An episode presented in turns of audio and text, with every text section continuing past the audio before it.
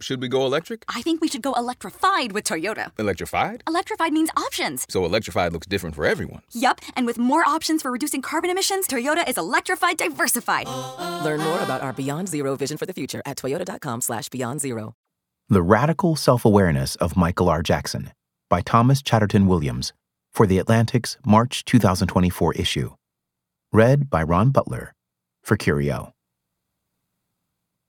In the summer of 2020, the playwright Michael R. Jackson received an unusual message from a fan of A Strange Loop, his musical about a gay black man's path to creative self awareness through the process of writing a musical about a gay black man's path to creative self awareness. Can I buy you a bulletproof vest? The fan inquired over Instagram. Jackson, who had just won a Pulitzer Prize for A Strange Loop and lived on a perfectly safe street in Upper Manhattan, had no more conceivable use for body armor or handouts than the next man.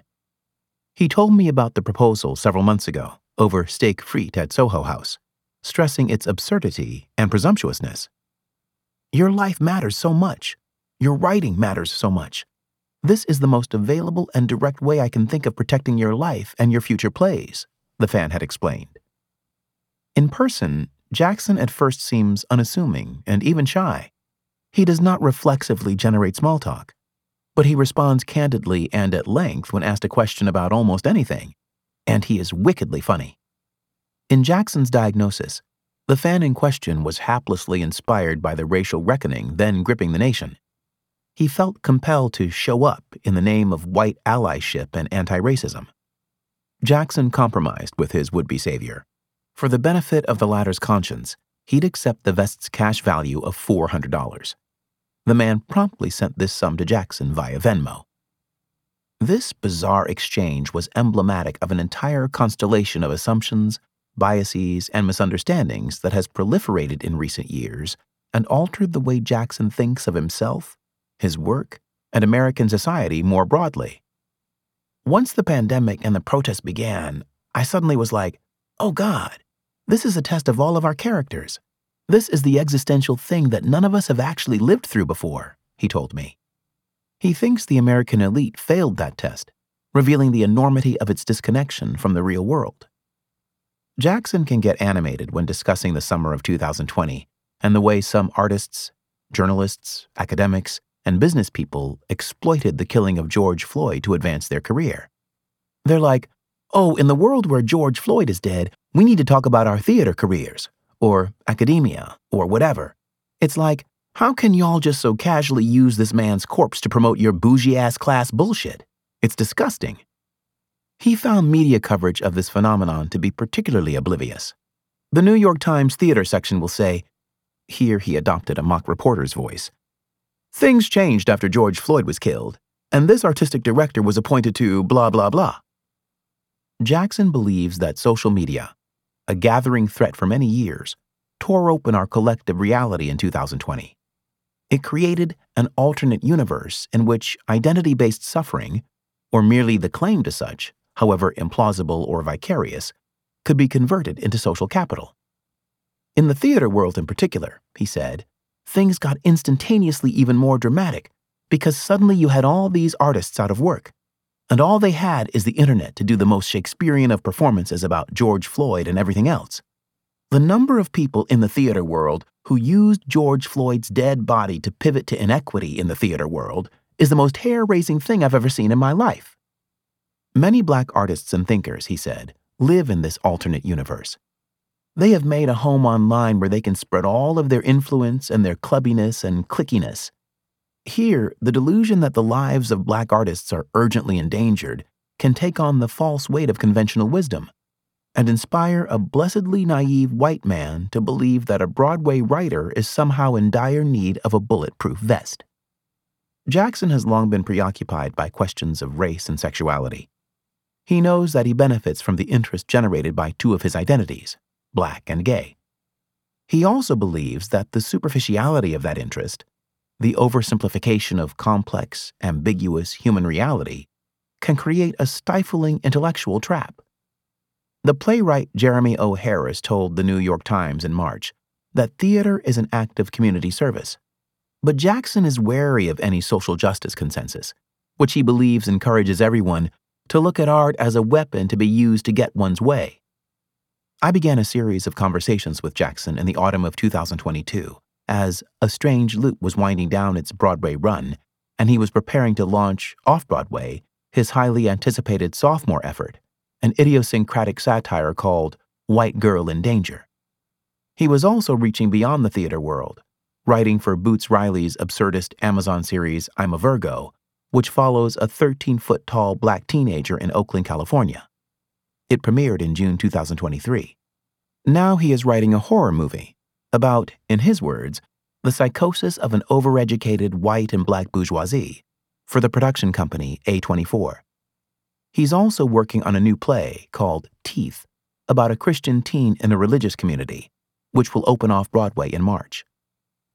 Jackson is typically regarded as a member of the social justice left in good standing, as woke, for lack of a better word.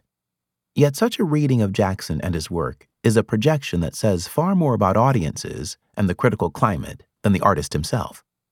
I immersed myself in both of Jackson's plays, as well as his personal writing in published essays and on social media. And I became convinced that one of our era's most surprising ruthlessly self aware, and incisive social observers, just happens to write musicals. Michael R. Jackson was born in 1981 in Detroit, into what he has described as an unexceptional middle class setting, a black Mayberry, where no one seemed to want anything and nothing of consequence ever seemed to happen.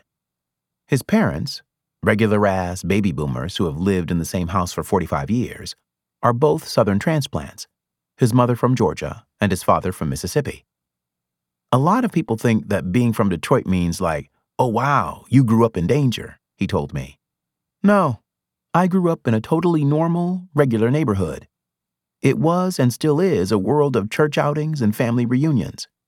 A mostly black world where no one is talking about, I need to be seen, I need to be seen, I need to be seen. Look, mommy, I can see myself. They never say that. Their self esteem is not managed by a digital world of digital managers and gatekeepers. If his family life was grounded and undramatic, his imaginative life was something like the opposite. When he was a very young child, his working parents would drop him off most days at his great aunt's house, where he would watch hours upon hours of daytime television. First cartoons, then game shows, and then, starting at lunchtime, soap operas. He recited the viewing order with relish 12:30, The Young and the Restless. 1 o'clock is Days of Our Lives. 2 o'clock is Another World. 3 o'clock is Santa Barbara. Once he reached school age, Jackson would watch soaps on days off and over the summer, calling his great aunt to catch up on missed plot developments. It was this bond that we had over these stories, these fictional white people. He said these shows and these people, predominantly white women in peril, taught him what the wider culture deemed important in storytelling. At Cass Tech High School, Jackson studied creative writing and devoured Soap Opera Digest in his free time, fantasizing about becoming a writer on one of his favorite shows. The head of the English department encouraged him to participate in a program that brought professional writers into the school, including the novelist Peter Markus. Jackson studied privately with Markus he was the first adult in my life as an artist to challenge me to push the envelope, he told me. His whole thing was figure out what your obsessions are and write about them over and over and over again. Markus advised Jackson to stop imitating Maya Angelou, Jackson's words, and find his own perspective. Around this time, at the age of 15, Jackson began coming out as gay, and this emerging dual sense of his creative and sexual selves led him to want to write dangerously and to step out of what I felt, in an abstract way, was this sort of box of being a black writer who could only write about certain things and couldn't be transgressive or emotional or whatever. Jackson has written frankly about his parents' shock at his homosexuality and their subsequent acceptance. As he put it in a 2021 essay for the Yale Review, my mother told me that God hated homosexuality and that being gay was worse than committing murder. My father asked me if being attracted to men meant that I was attracted to him. Everyone cried. I felt like a soap opera villainess who had destroyed the family, like I was Vivian Alamain burying Carly alive. And though my family and I are closer than ever now, it took me many years of tending to the wound to heal it. and even after healing it, there's still a tiny scar.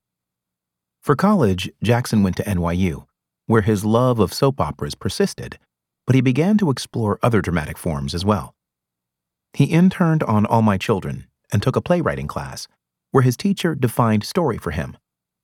A character wants something, is presented with obstacles, and either achieves, fails, or abandons it. When Jackson attempted to write from his own perspective, however, the results were underwhelming. His first full length effort at NYU was a play called DL, a title and premise I stole from an episode of Oprah about black men with secret down low gay sex lives, he wrote in the Yale Review. It was about a black police lieutenant married to an outspoken, southern born and raised accounting professional who had a secretly gay teenage son. The son was having a sexual affair with one of his father's white subordinates, who was also having a secret sexual affair with the father. The play was not good.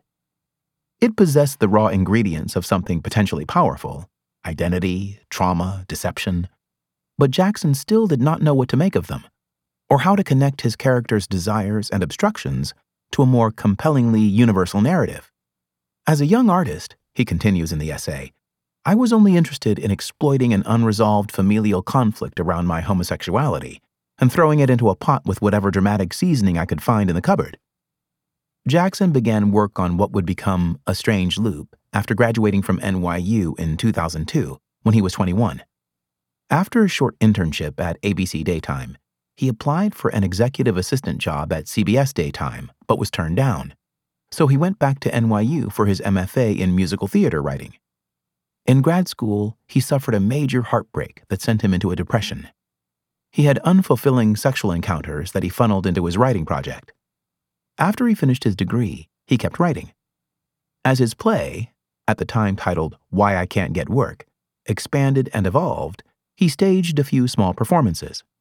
Sometimes people walked out. Even as the play progressed, he admitted to me, it periodically also got worse. His professional stagnation mingled with personal setbacks that sent him to therapy, a move he views as pivotal in preventing outright despair. All the while, he had mind numbing day jobs, including as an usher at The Lion King and Mary Poppins. Much of A Strange Loop was born from that experience, of just standing in the back of the theater watching people watch the show. A Strange Loop was finally produced off Broadway in 2019 and opened on Broadway in 2022, when Jackson was 41. He had worked on it for two decades. A Strange Loop is both the show the audience has filed into their seats to watch and the play that its protagonist, Usher, an usher at the Lion King, is writing. Most of the action occurs in his overpopulated headspace, where a supporting cast of thoughts, such as your daily self loathing and fair weather, Usher's projection of his agent, badger Usher to hurry up and finish writing. The supporting characters also reenact significant moments from Usher's past, including botched sexual encounters and the day he came out to his working class parents in Detroit. The relentlessly polyphonic interior monologue makes for a frenetic, hilarious 100 minutes. In awarding Jackson its annual prize for drama in 2020, the Pulitzer Board called A Strange Loop a metafictional musical that tracks the creative process of an artist transforming issues of identity, race, and sexuality that once pushed him to the margins of the cultural mainstream into a meditation on universal human fears and insecurities. The play is rooted in its creator's personal experiences. Yet Jackson was also documenting his exposure to the larger political climate over the years, specifically toward the end of the Obama administration. These conversations started to bubble up in the culture, and in the theater world particularly, about this thing called diversity, equity, and inclusion, which he had never really thought about before. In 2015, Brett Ryback, a white actor and theater writer whom Jackson had met at a writing residency, published a blog post titled Race and the New Generation of Musical Theater Writers. In it, Ryback noted the lack of diversity in the industry. His critique was aimed at the show Dear Evan Hansen, a hit that had been written by two of Jackson's friends. Ryback was just saying, Why are the shows all white? And everything's all white. And then he mentioned me, Jackson said. The post was widely shared. There are writers in this generation who are taking us in a different direction, Ryback wrote. People like Lin Manuel Miranda and Michael R. Jackson, who also happen to be writers of color. Jackson responded on his website, his first attempt to make sense of a debate he has returned to again and again. Whether you are a white musical theater writer or a musical theater writer of color, I would advocate for something that is maybe a little less politically correct, but definitely on the side of art in terms of what makes it onto the stage. Just tell the fucking truth. That's the only edict I would issue at this point.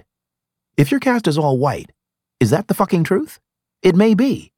But you need to ask yourself the question each and every time, and not only when you're casting it, but also as you're writing it. Race is a construct, so in that regard, it is arbitrary. But racism is a practice, and one that is often subconscious or de facto. And it's a practice that affects all people of color everywhere. It's a practice that affects white people as well, and, I would argue, that it may even affect them worse. In his response to Ryback, Jackson described his play in progress using conventional, social justice vernacular a piece that endeavors to force the hegemonic white gaze of the audience to lie dormant and see things as Usher sees things, as a black gay man. A Strange Loop certainly contains traces of this progressive mindset, which, Jackson told me, I no longer really align with, but kept in because that's where the character is. But more than anything, the play reveals a changing mind, a mind that is not static. Jackson cited one example of his previous way of thinking from a speech Usher delivers to his father in which he earnestly declares, Black lust matters. The implication being that black people ought to find their romantic completion in partners of the same racial background. I'm not there anymore, Jackson told me flatly, noting that even though he would love to spend his life with a black man, he has come to realize that the homogeneity of thought he often finds within his social class can make this a challenge. Nobody's going to fuck you if you don't have an ideology they can agree with, he said. Maybe five years ago I rocked with this homogeneous thought, but I don't anymore.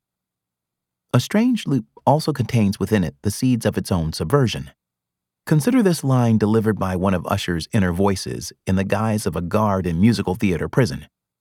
Give them niggas a little slavery, police violence, and intersectionality, the voice advises the young artist. Usher has a clear lane to relevance and success should he content himself with paint by numbers renditions of stereotypical black life. But what would be the cost? To me, that line is a Rorschach test for people, Jackson told me. Is it skewering theatrical tastemakers, white audiences, or black creators, or all of the above? How they interpret that line tells me what their lens on the whole piece is.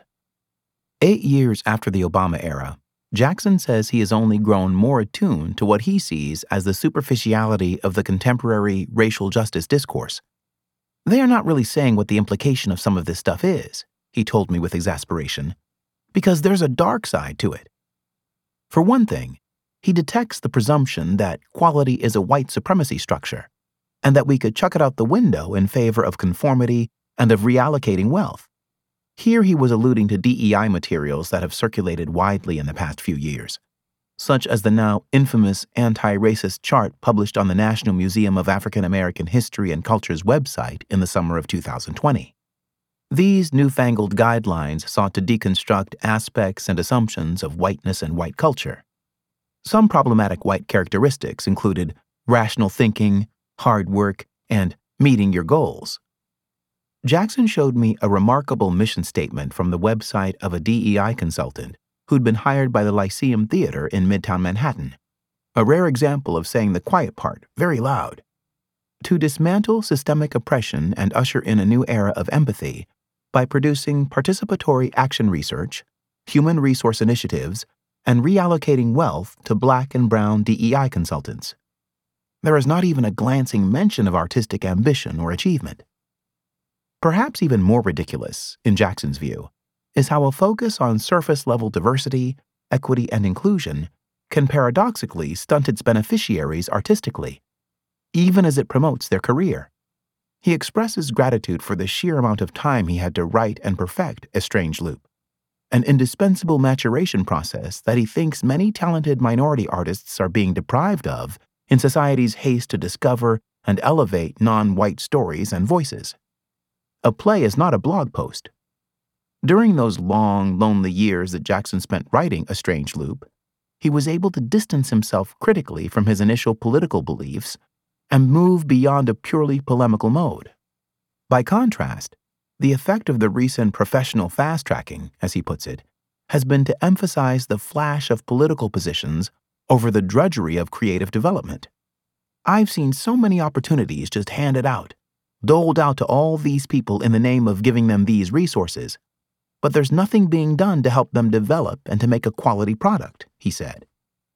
Not every work of art requires nearly two decades, but Jackson's time investment in A Strange Loop made the play what it is a rich palimpsest of viewpoints he's recorded and effaced and written over again, arguments he's waged against himself in all his previous iterations. This layeredness is one of the play's great achievements. The vertiginous lack of authorial certainty constitutes a core strength. Yet such layeredness can also be confounding to critics who now instinctively reduce works of art to political messaging. In a scathing review of A Strange Loop that ran in National Review in April 2022, for example, the writer DeRoy Murdock dismissed Jackson's play as mere critical race theater and quipped that it could have been composed by Robin DiAngelo, mother of white fragility, with lyrics by Ibram X. Kendi, father of How to Be an Anti Racist. Murdock argued that seemingly everyone Usher encounters bashes his race, sexuality, weight, and looks and charged that Usher's Manhattan is, therefore, absurdly unrealistic. Having lived on Manhattan Island since August 1987, I can attest that people here do not attack each other to their faces this way. This is 2022, not 1962. Such a reading gets things exactly backwards. The dramatic battleground here is not the white supremacist, homophobic society into which Usher may be thrust but his infinitely more daunting and complicated mental terrain. His identity traits overweight, black, gay are obstacles to his success in large part because he believes they are. One of Jackson's points is that our experiences, however varied they may be, in some very meaningful way amount to what we make of them. Conservative critics were not the only viewers led astray by the play's racial cues. In the autumn of 2022, I attended a sold out performance of A Strange Loop at the Lyceum Theater. Several seats to my left, an older white man positively squealed with delight at every utterance of nigger. The man cracked up, even when there was no evident punchline on the horizon. I wondered if Jackson had ever had anything like a Dave Chappelle moment. Explaining his sudden departure from his legendary sketch series on Comedy Central, Chappelle famously recalled the abnormally long, loud laughter of a single white spectator that had left him profoundly uncomfortable. My head almost exploded, he told Time magazine. He worried he was actually propping up the stereotypes he'd meant to critique. When I asked Jackson what he thought about this possibility, his response was generous and more detached than I'd expected. When you buy a ticket to something, you're invited to have whatever experience you want, he replied. But if the white man's behavior was bizarre and discomfiting, maybe even racist, Jackson found other, more frequent reactions anathema to the old idea that art is for everyone. There were these black people who would run up to me and say, This is for us. Thank you for telling our story. They don't get it. They don't get it. They didn't know what they're laughing at. They're clapping along. They don't know what they're doing. And they'd want me to know that they know what it is. He shook his head. And then right after that, a white person will come up to me and go, I know it's not for me. I know it's not for me. I know it's not for me, but I loved it. They want me to know that they know it's not for them. And I just sort of have to calmly take all of that in, because this goes to the heart of the question.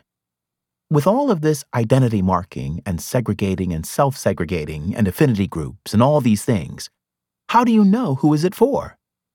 If I wanted it to be for a group, he trailed off. When people tell me that it's for us, that's this weird thing where it seems like every black person is the same. In conversation, Jackson repeatedly returns to the ways the evolving discourse around race, identity, and social justice fails to take into account the perspectives of flesh and blood black people. Jackson's best friend, Keisha, is a black woman who runs a daycare center in South Carolina. The two of them talk constantly about how initially compelling concepts like intersectionality have turned into rhetorical class markers. so many of these concepts don't have any practical applications to anybody's actual lives, he told me. I bet you a garbage man has never had to do a diversity training, he said. This only operates at a certain class level. Jackson said his mother, one of eight children who left the Deep South, moved to the North, held down a job, raised a family, made a home, would never call herself a feminist, let alone an intersectional one. Yet she is one of the most powerful black women I know. The issue, as he sees it, boils down to the fact that more school is always required to make use of these terms, or even to understand them, and as a result, they're deeply exclusionary. You have to read more. It's endless working and reading and studying, he said. I feel like there's a scam inside of it that's meant to keep some people on top and some people on bottom. He went on, It's all about these social class associations, and you either have entrance into this country club or you don't based on whether you subscribe to a kind of thought or belief system. While still fine tuning A Strange Loop, Jackson was also plotting a new show, one that would abandon inward looking theatrical autofiction in favor of a more outward looking critique. His second play, White Girl in Danger, is set in the realm of daytime television and marks an attempt to bring his cultural observations to the stage. To put on a canvas a sort of picture of a world that melodramatizes itself daily Jackson's allegory is ingenious. The American racial drama has become one giant, insular soap opera. One afternoon last March, I watched a rehearsal of White Girl in Danger at the Tony Kiser Theater in Midtown Manhattan. Jackson was sitting by himself, polishing off a Shake Shack hamburger in a neon pink t shirt emblazoned with the faces of Viki and Niki from One Life to Live.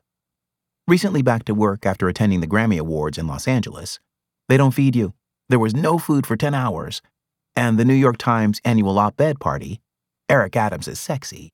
He was surprisingly relaxed and easygoing, considering the expectations following A Strange Loop, which, in addition to the Pulitzer, had won the Tony Award for Best Musical. His stage director, Lileana Blain-Creel, swept into the room. She organized the cast and crew into an energy circle a series of deep breathing exercises quickly evolved into a dance off as each member, including Jackson, rapped and produced a novel movement for the dozens of participants to emulate. When the circle split up, the musicians took their seats and the cast broke into subgroups, preparing to run through specific scenes in the second act of the three hour production. If you are white, please leave my space, announced the choreographer Raja Feather Kelly, to much laughter. Brown skinned members of the cast began marching in circles, chanting, Black Ground Matters, while the pale complexioned actors retreated into an imaginary town called All White and retorted, All Whites Matter.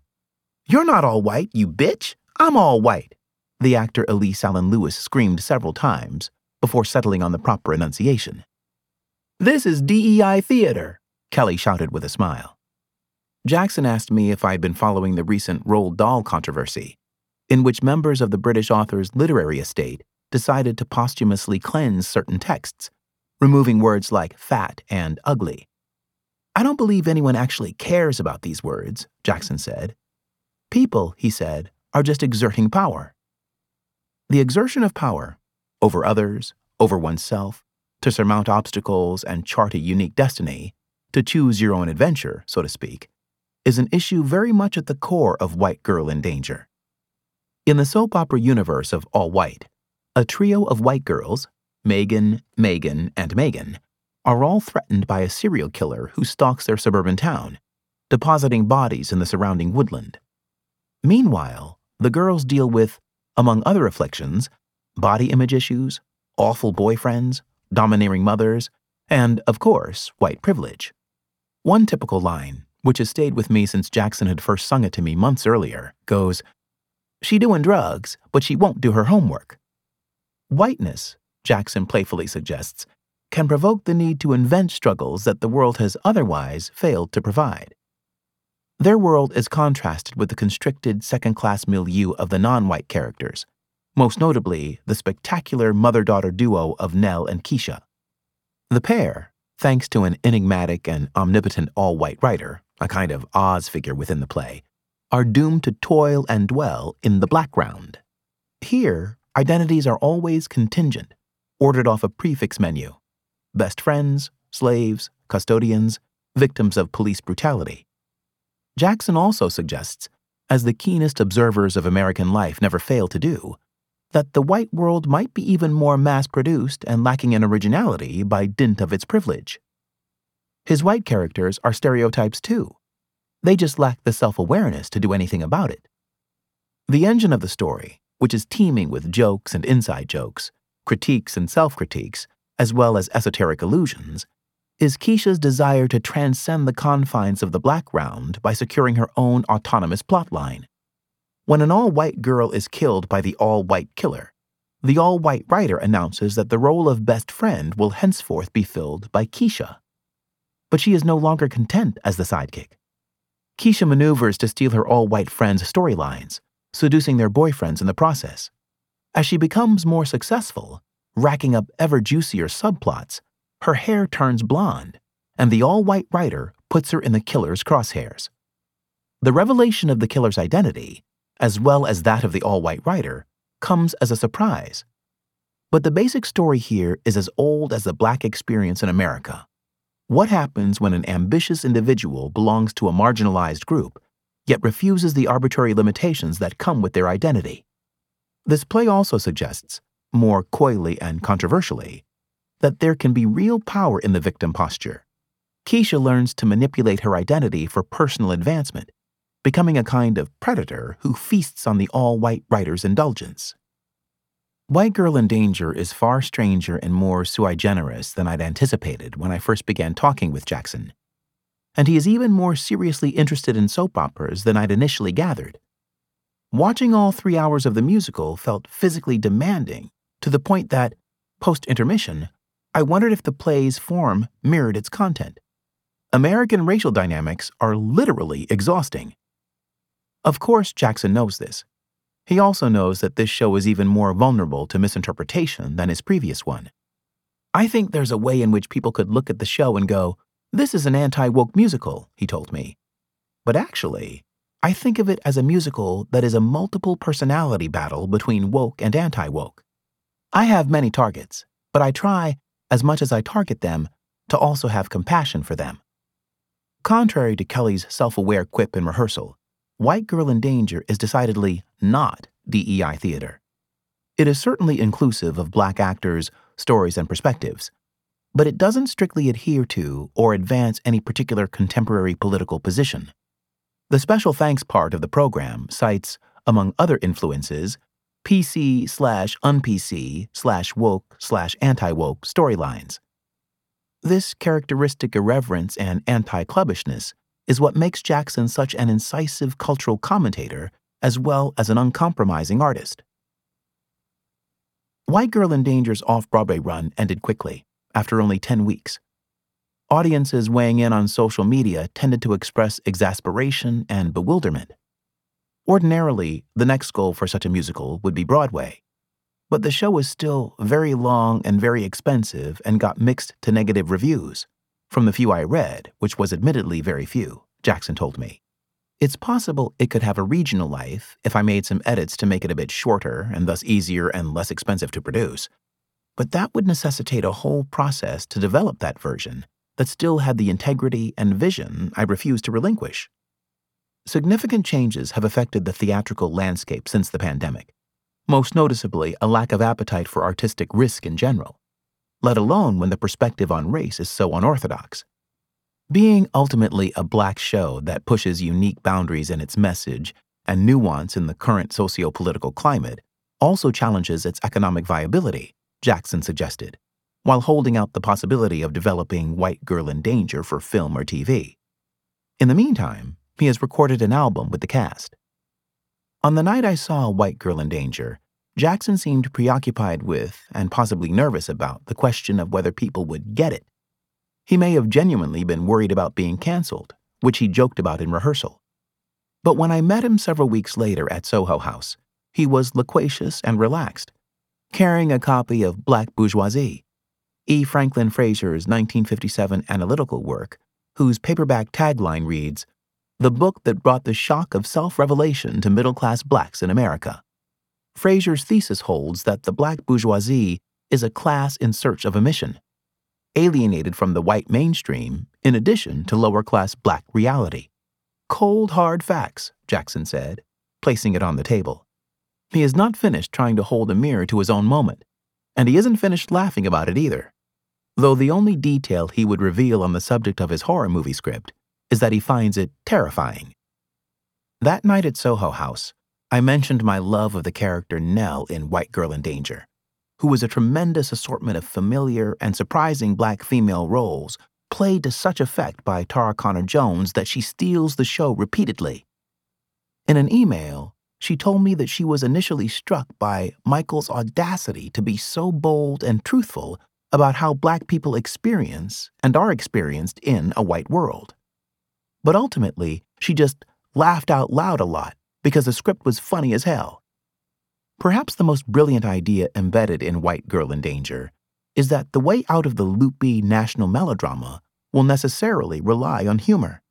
To this, Jackson replied that what he's really interested in now is just giving actors, and by extension audiences, the space to laugh at themselves.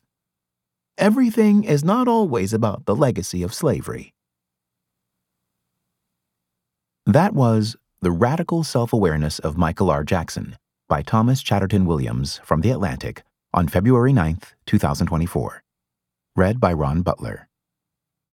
So, should we go electric? I think we should go electrified with Toyota. Electrified? Electrified means options. Yes, we could go all electric with a Toyota BZ4X, but then there are hybrids like Grand Highlander, or we could do something in between like a RAV4 plug-in hybrid. So, Toyota is electrified diversified? Yup, and with more options for reducing carbon emissions, the closer we all get to Toyota's beyond zero vision for the future. Exactly how much coffee have you had this morning? Learn more about our Beyond Zero vision for the future at toyota.com slash beyond zero.